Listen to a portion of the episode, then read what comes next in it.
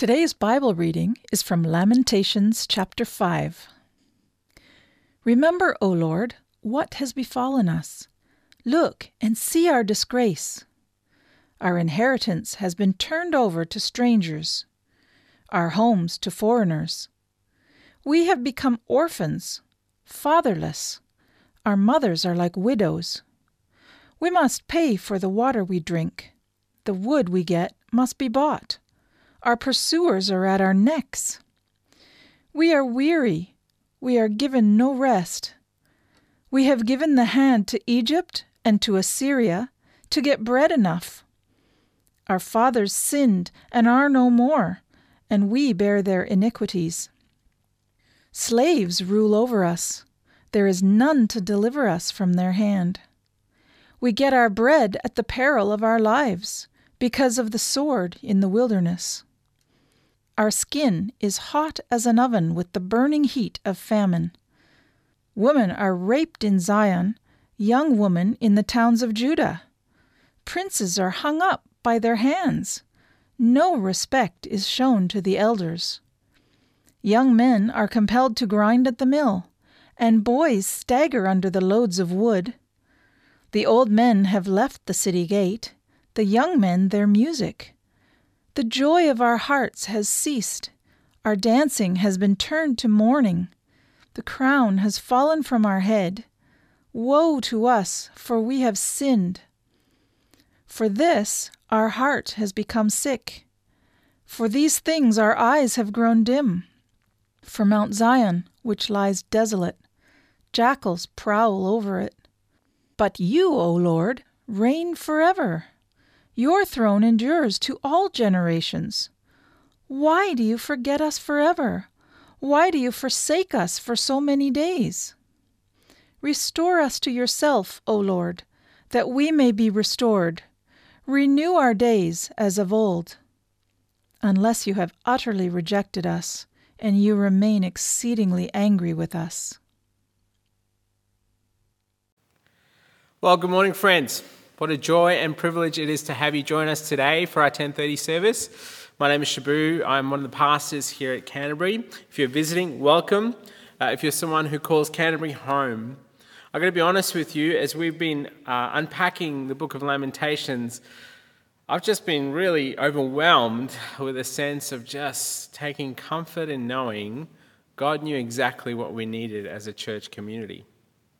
We, as a leadership, as we were praying through preaching series, and particularly as a teaching team, we didn't really know all the details of what was going to happen, both in the church life and in the life of the wider community. But God knew. I hope and pray that the book of Lamentations, particularly if you've been following our series and you call Canterbury home, has brought you great comfort and has given you space to be able to, to cry out to God and see that that is one of the greatest joys that we have as followers of His. And this morning, we come to the final chapter. We've been confronted already as we've been unpacking the book of Lamentations that we have a holy God, a God who does not and cannot stand sin in any way. And he will bring judgment, he will bring loving discipline, and that actually is part of his gracious work and love towards his people. But we also know, as we've been unpacking and even the verse behind me says that the steadfast love of the Lord never ceases, and he will cry, hear the cries of his children. And this morning we come to the moment where we consider Lamentations chapter 5. Friends, this morning I want us to consider two things. Firstly, I want us to consider remember, and secondly, I want us to consider restore. Would you join with me in prayer as we start? Lord Jesus, I want to thank you for this very moment that you are present with us. Even though we're spread apart, we are united in you for those of us who know you. Whether if we are followers of yours or skeptics or seekers, would you overwhelmingly encounter us through your word? Lord, for myself. I pray that the words of my mouth and the meditations of my heart be acceptable to you through Christ Jesus our Lord for the glory of his name. Amen. I don't know if you've ever watched a movie and it's ended in the way that you just did not expect. Many years ago, there was a movie called The Titanic. Believe it or not, it was based apparently on a true story. It's the love story of a couple by a guy by the name of Jack and um, the girl's name. Uh, what's it, What's her name? Sunflower. Um, oh, what is it? Um, tulip. Oh, oh, yep. Sorry, I can hear all the ladies yelling at me. Rose. Yes, her name was Rose. It was a beautiful love story. Now, if you know history, you know what happens to Titanic. Uh, it's a bit of a spoiler alert here. It sinks. I know, if you've never heard about it, that's, that's what happens. But in this story of Jack and Rose, the unthinkable happens. Jack, spoiler alert, ends up dying. I've got a confession to make. I've watched it, and I remember seeing it and thinking to myself, as it happens, I'm going, nah, surely.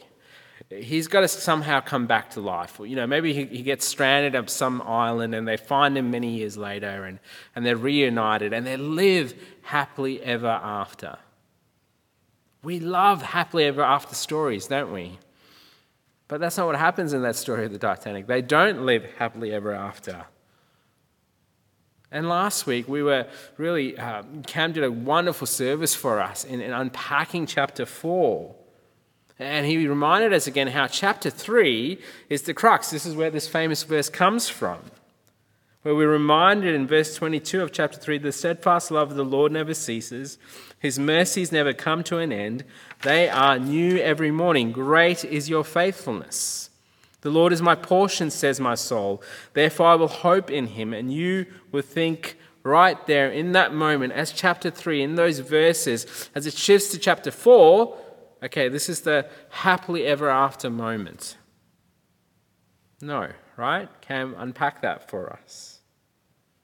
And actually, in, in lament and in this idea of lament in Scripture, sometimes that happens. Sometimes it happens where there is a resolve, there is a sense that God has answered. And maybe even stories like Job, where there is much suffering and trial, but then there is restoration. Well, friends, in verses 1 to 18, we're actually seeing, in many ways, the total opposite. In chapter 5, verses 1 to 18, what's in front of us is the display of a moment where the collective voice, now remember there's different uh, personas of voices through the book of Lamentations, and now we come to a collective voice crying out to God, crying out to their God. And do you remember how Lamentations, uh, particularly in the first few chapters, are acrostic poems? So there's a sense of order. Although there's 22 verses in this, there is no order in the way that it's written in the original language. You know, if you've grown up with, uh, not if you've grown up, if you've got kids at home, most probably you've seen the Lego movie and there's that song, Everything is Awesome. But actually, in this chapter, everything is not awesome. So the nation is in disarray. In chapter 5, starting on from 2 onwards, you have this picture that is displayed to us. A nation that believed that the very land that was given to them by God, was promised by God, was their inheritance, has now gone to strangers. Their very home, that they call home, is now occupied by foreigners. There are people who would have had parents, now their parents have been murdered or killed. In particular, the fathers have been killed, or, and the widows are now the mothers. The very water that was freely for them is now something they have to pay for. The very wood that was openly, freely for them to cut down for their various uses, they actually have to pay for it. And there's this sense that they're constantly being chased You see those verses that they don't have any rest. In this moment, the author is also making a very distinctive theological statement about rest. See, it's contrast to what the promised land ought to have been. So, when the Lord gave the promised land to the people of Israel, he actually said to them, If you keep my laws, if you keep my statutes, if you keep my, uh, my statutes and laws I'm expecting you to, well, guess what? There will be rest for you from your enemies. Well, friends, what they are getting is total no rest at all. They're suffering the consequences of their sin and rebellion, of their own and also of their forefathers. And in such dire situation, they, they have to make treaties now and agreements with their enemies, Egypt and Assyria. They're asking for a handout from these people. And you know what? This was totally against what most of the prophets would have actually condemned the nation from doing. This was also a picture and action of submission. And so the choir that is in Lamentations 5 cries out. And in verse 7, it's up here on the screen, says, Our fathers have sinned and are no more, and we bear their iniquities. The very moment here is that they're bearing the fruit and fall of Jerusalem. Now, friends, you've got to remember as you've been unpacking Lamentations, right, this moment in history for Israel, it didn't just all of a sudden appear. Most commentators say it's about 900 years after the original covenant between God and the Israelites in the Sinai desert. So it's not as that one day God just snapped there was plenty of time for them to repent, plenty of time to relent to God's voice, and particularly through the prophets. But they didn't. And what they're bearing now is that fruit. In other words, they know they've actually bought this on themselves. There's no excuses. And this is what we're seeing and they're experiencing the very depths of this. Their very lives have been impacted by it. They were a people, sadly, at that time would have had slaves, but yet now those very slaves that served them are now they're serving those slaves. They're no longer masters. And in the very thought of being able to eat and drink, they have to risk their lives to be able to even uh, get the basic minimum needs for living. They are facing also the realities of famine in that city. The devastation and picture of women being raped. The very princes who are meant to be the heirs who will rule are being executed. The elders who sit at the city gates governing and ruling are now no longer there, and they do not have any respect at all. The men and the young boys who are meant to be the next generation have become slaves. It is a somber picture, isn't it? It's a somber picture of the city of Jerusalem in total dishonor. It's been occupied, it's been abandoned, it's in deep lament. It's facing thirst and poverty. Inflation has come into their city, invasion, famine, there's a dependence on their enemies for survival, they're experiencing slavery, there's exposure to the elements, rape, humiliation, and utter exhaustion. Friends, what we're seeing in high definition is picture of deep pain and chaos. Friends, I don't know if you are like me when situations come in life that is just horrible and you see news reports and things going on and you just kind of go, oh, Lord, how long? But see, friends, that's what I think we do. We, we run to all those things, but we forget. Do you remember how this chapter begins?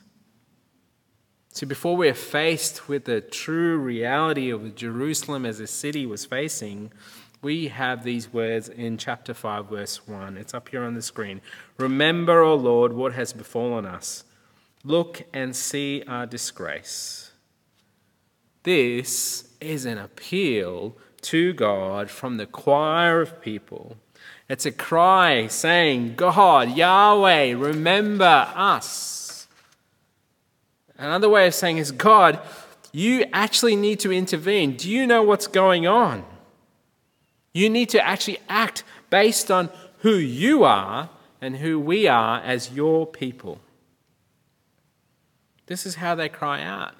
This is why they cry out. This is why they say the language there's shame and reproach. Do you see? And friends, this is why lament is written. It's actually a wonderful way for us to also learn for today. You may ask how. See, what chapter 5 does for us, it beautifully models for us a way to cry out to God not in sort of total um, loss of um, utter desperation. You don't know how to cry out to God. No, no, you can cry out to God. And it actually invites us to cry out to God and to move from being stuck in despair, but to actually move towards God. Friends, I don't know if that's new to us in our culture. You might be saying, I already know that, Shabu. I'm not sure. But I just wonder in sort of westernized and maybe in very comfortable Australian culture, we might say everything is fine. And we might even say things like God is good, God is good at all the time. And these are wonderful truths, yes. But if we're always just constantly thinking about, let's think about the positives. What's the positives? Friends, we're actually missing the beauty and embrace of lament. This is what I think we can learn from our brothers and sisters in Christ, but this is actually normal life for them. A sense of being able to lament and cry out to God, to call out to God, to have mercy from God. And you know what? Uh, maybe for some of us, the thought of crying out to God, maybe there's a sense of stoic, you know, or we just gotta, yeah, suck it up. Maybe there's a sense of embarrassment or weakness. Maybe we feel that it's not appropriate. Maybe you think that it's not okay for me to show that I'm struggling and I have these doubts and worries. Friends, this is what lament invites us for. It brings us in and says, Yes, bring those things. Cry out to God. This is why lament is a gift. See, here we have what God wants us to do when we are in pain. He's inviting us to cry out to Him. See, in this moment, this appeal of God remembering is a wonderful model for you and I today. That you and I too can appeal to the one who can actually end it all because of who He is. It's about His character. That we can come with our pain, we can come with our cries. And this is what's going on from verse 1 onwards. That this group of people, this choir, the, the author in this is inviting and displaying in the verses after from verse 1. Crying out to God to remember, to remember the relationship they have as the people of God, the covenant that they have. And friends, this is why it's so countercultural, not just then, but also today. As I said, we may struggle to cry out to God in these moments. We may be very quick to muffle these sense of crying out because of either fear, because we don't want to look like we don't believe, or a sense, I can't talk to God that way. Friends, if you know God, He invites you to lament. He invites you to lament. See, this is very different from just looking at our own pain or the pain in the world around us and just staying there and wallowing. See, when we appeal to God's very character, then what happens in our heart is then it's refocused on who God is. It goes beyond our circumstances. And so we're invited by Him to go to Him, to lament, to talk to God of our deepest pain and cries.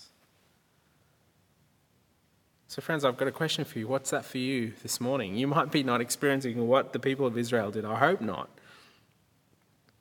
But what is that in your heart right now stirring? What are you going to do with that? Where are you going to head with that? And you know what, friends? This is a great witness to the world around us. Did you know that? So recently, um, in our neighbourhood that where we stay, we've got a Facebook group, and with some of the things that have been going on with COVID, and the case is pretty close to where we live, there was this moment you could just tell in the message there was this panic. They didn't know what to do with it.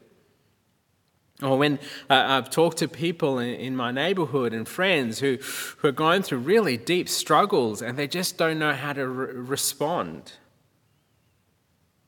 See, the culture that we live in, particularly in Australian culture, we, we are wired, and myself included, to avoid any kind of pain, to avoid any kind of hurt, to avoid it all. And so when tragedy strikes, because it will, that is life in this side of heaven, the tendency is to do the Australian thing. And what is that Australian thing? We might have heard said words like this Oh, it is what it is. Or, as apparently Ned Kelly, the famous Australian bushranger, said, such is life. Friends, imagine for a moment, in those moments, if you, as a follower of God, can enter into that space and say, No, such is not how life was meant to be. Actually, can I come along with you? I want to, I want to come into this season that you're in. And all I can do, friend, is call out to a God who does hear. And on their behalf, we can actually cry out to God and say, Remember, O Lord. And friends, I, I get it. Like we read Lamentations 5 and go, Shabu, that's not really happening here in Melbourne. It may be a sense, it seems very distant.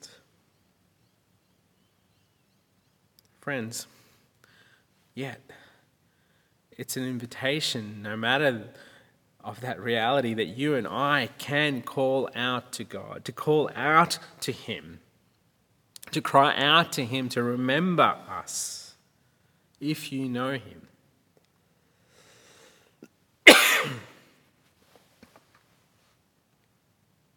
As chapter 5 continues in verses 14 to 18 not only is there this devastating impact on Jerusalem, uh, and we've seen that picture, there's also this other impact. It is the emotional impact on Jerusalem and its citizens. This is why we have this picture of the old men are no longer there to lead. The young men, no music, no joy, no life. And you see this in verse 15, right? See, it's up here on the screen. The joy of our hearts has ceased. Our dancing has been turned to mourning. And see, if you were a Hebrew listener, this would have made your ears stick up and go, oh, I've heard that before. Where have I heard that? Well, they would have probably heard it up here on the screen again Psalm 30. You have turned for me my mourning into dancing. You've loosed my sackcloth and clothed me with gladness that my glory may sing your praise and not be silent. O Lord my God, I will give thanks to you forever.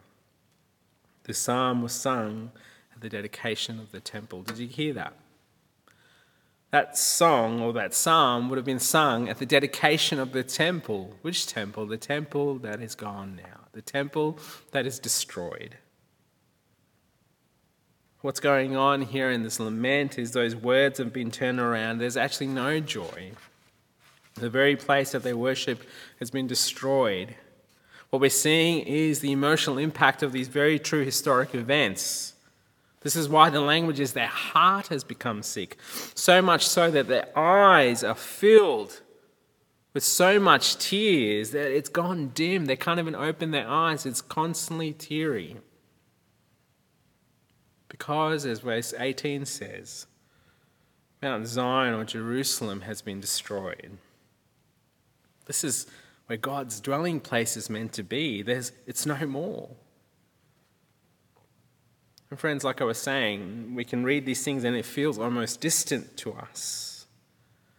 But see, this chapter and these verses invite us uh, to cause us, to cause our hearts to, to, to beautifully display the raw reality of true events that happen, but it's much more than the destruction of a city. What it points to is the bigger narrative, the bigger story that this is what happens when a nation desires to be their own king and not have God as their king. That's the story of why Israel is in the situation that they are in the book of Lamentations, in the book of Jeremiah, for example. This is why the call is then for them to remember, to remember who God is. And as much as they're calling out also for God to remember them and to act, they're now moved to this reality in Lamentations 5:19. See with me on the screen. But you, O Lord, reign forever. Your thrones endures to all generations. Did you hear that? See, it's a moment for them remembering who God is.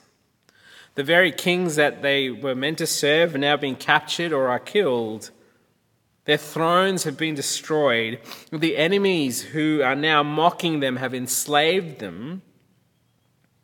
They are now realizing they've come to see, and they're crying out to God to remember them.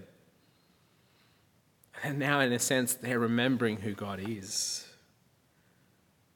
the God who is the King, one whose throne is not like any of the earthly thrones who will pass away. God's throne does not. He is the one who alone endures all generations. And friends, those words are there to bring comfort in the midst of lament.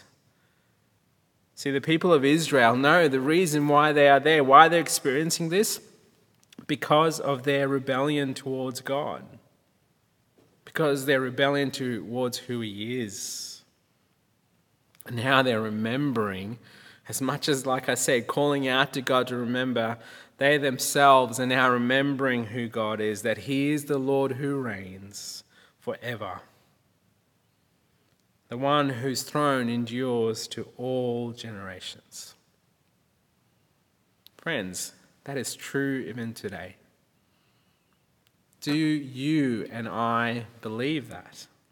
And I don't mean just theologically, I mean in the very depths of our hearts. And one way to test that out is in these moments, in the very moment in our own world, when we hear the various noises going on in our culture, the various circumstances that say, No, your God is not God, we're God.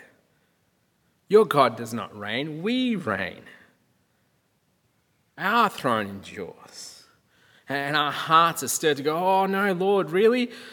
Are you not the Lord who reigns? Friends, He is still the Lord who reigns, the one whose throne endures to all generations. And so, this is why the invitation is there in this lament. The lament is there to not let us just sit and wallow, but the lament now pushes us forward to lament in hope to lament in hope. Friends, it's a beautiful reminder again that God is King, that He is in control.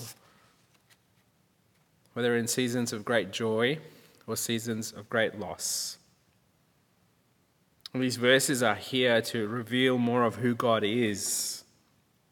And this is why, as we get to know God more and His very character, it should move us to actually cry out to Him more. This is the invitation then and in today. Invitation for those of us who know Him to cry out to Him because God is the one who reigns. Sin does not reign, the devil does not reign, death does not reign. And this is what lament brings in the opportunity for us to lament and cry out to the Lord who reigns with hope. And because of who God is, we move towards this moment from remembering and asking God to remember them, and they're moved to remember who God is, then they cry out to Him to restore them. It's beautiful, last few verses. so raw and real. The request is restore us.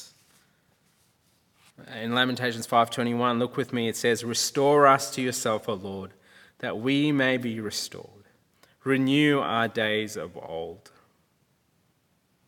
Friends, do you notice the language here is the request of God to bring them back to God, that He'd be willing to allow this nation to come back to that wonderful covenant relationship that they have with God.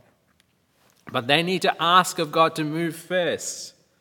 They're asking God to move. And in moving, they're asking, we will move. There's repentance picture going on here. And, and the language here is what are they asking God to restore them? Their land? Their city? They say, No, restore us to you, God. Only then are we truly restored. It's a, a cry out for God to act to restore their relationship with Him. And then only will they be fully, truly restored, like the days of old. Those days and stories of God coming and rescuing them from slavery from Egypt. Stories of God destroying the Philistines because of his covenant relationship with them.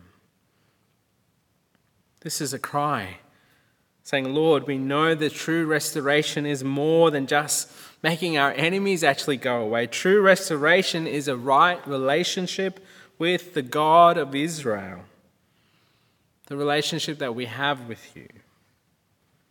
Because you are our God and we are your people. You know what? In this moment, this is where, right, you could easily end the story and go, okay, we finished, we're done, happily ever after. No. It continues. It's almost a sense that this is what they're crying out for God to do to restore, and then almost they, it's like the voices are saying, But will you really restore us? Will you destroy us? Will your anger remain with us forever? Uh, have we gone way too far now? There's, there's no turning back at all? I don't know if you knew this, but the Book of Lamentations to this day is read and recited annually by Jewish people. It's on the day of Tisha B'Av. This is when they uh, uh, actually recount. It's, it's a day of fasting. It's when they mourn the destruction of the first and second temple. And it's so alarming to them that when these verses are read of the last chapter of Lamentations 5, often when it's read, the custom in the synagogues is to repeat verse 21 after verse 22 because they can't just leave it there. It's a sense that the last few verses, it's, it's almost you're left hanging. Another way to put it is ask the question, How long, O Lord? Friends, have you ever felt that yourself? Have you ever felt like, oh, I've gone too far? I've messed up too many times. Maybe God has rejected me. I'm too, too far gone. There's no way God could save me. God can't even save that person. They're too far gone. They're too far. Or maybe you're in that sense of lament and crying, God, how long is this going to go? I don't think I could take anymore. Will it ever end, this suffering, this trial? With the very season that we're in, ever end, Lord? See, in Lamentations, we were reminded very clearly yes, we ought to take the seriousness of rebelling against a holy God. But yet, as this chapter reveals, we're invited to cry out to God to remember and to restore. And you know what?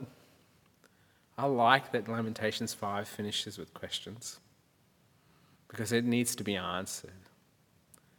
And how and will it eventually be answered? We know that the story of the Bible continues past Lamentations. At the end of the day, it must be answered in a person, in the Lord Jesus Christ. He's alone the one who can resolve these questions. The writer in the Hebrews in Hebrews would say in chapter 1 of verses 1 to 4. Long ago at many times and in many ways God spoke to our fathers by the prophets. But in these last days he has spoken to us by his son, whom he appointed, the heir of all things, through whom also he created the world.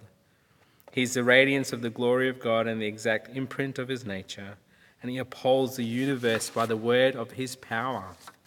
After making purification for sins, he sat down at the right hand of the majesty on high, having become as much superior to angels as the name he has inherited is more ex- excellent than theirs. You could do a whole sermon on those verses. But, friends, it is a picture of our answering the question Has not God remembered us? He has. He has remembered our plight, our rebellion, our sin by sending the Son, the Lord Jesus Christ. Not only has He sent His Son, if we've put our faith and trust in Him, we have received a greater inheritance in Jesus Christ. Actually, we are no longer orphans or fatherless or widows. We are adopted as His children and as heirs. We've been given the greatest living water and the bread of life shown in Jesus. You and I have, can know that we can find true rest not in a place but in a person in Jesus Christ who says to us, Come to me who are weary, and I will give you rest. Your sins, my sins, if we put our faith in it, have been cleansed. This is why you and I can sing and dance with joy, even if it's internally, not externally, because of what Christ has done because he is indeed Lord. As the chapter in Hebrews says, he is the one who does reign. Jesus is king. And because of who he is, his very character, if you have relationship with him because of who he is, he does not forget us forever. He will not leave us or forsake us. He has restored us if we have faith in Christ. Because we have been utterly we have not been utterly rejected because of Christ, because of his work. The anger that was stored for us has been poured out on him, the one on that cross, the Lord Jesus Christ. So you and I can take comfort. Because of his death and because of his resurrection, as Jesus said, in the seasons of great trial and lament, Jesus brings these comforting words Blessed are those who mourn for they shall be comforted. An author by the name of Mark Vroegop, in his book Dark Clouds, Deep Mercy, says it this way Christians can enter the rubble of life and even lead and lament because we know the rest of the story. We can open our hearts, our voices, our homes after lockdown. Do you get that? To people who desperately want restoration have no ideas where to find it. Dark clouds can yield, deep mercy as lament leads to Christ.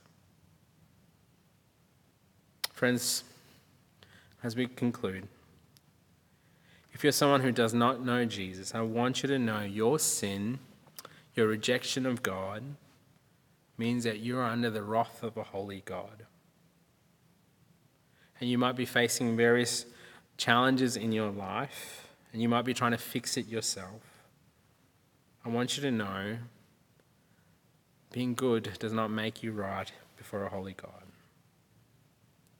It begins being confronted with that there is a holy God who sent his one and only Son to die on a cross for your sin and my sin. And so he invites you, maybe even today, to come and seek Him, to knock and you will find. Because He alone can answer your deepest cries. Our invitation to you at Canterbury Gardens is to stop running. Aren't you tired of living in fear of the things around you? We would invite you to come and explore the one who reigns, the one who is Lord over all. If you're a follower of Jesus, more than ever, your friends, your colleagues, your relatives, your neighbors are more than ever confronted with the reality of death, of pain, of suffering. Maybe in this season, God is inviting us to have a humble posture and inviting us to enter that space, to point those friends of yours, to point those work colleagues, to, to point those relatives who don't know Jesus.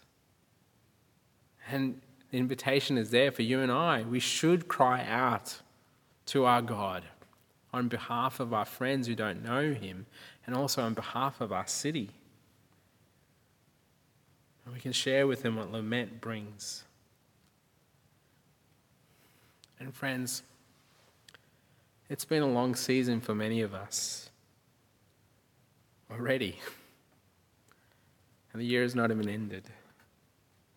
If you're a follower of Jesus and you are weary, you might be so tired and exhausted, and maybe even a sense of sadness constantly, despair and pain. Lament invites you and I to say that's okay. Yet the invitation is, though, to keep moving, not away, but moving towards the God who says he has remembered you because of Christ. And he's asking you to maybe even cry out to him today, to ask him to comfort you.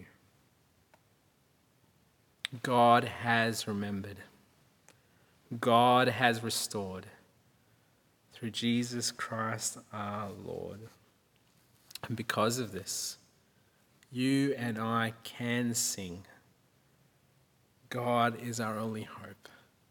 Our only hope is Him. And Christ assures us of that. God bless, church.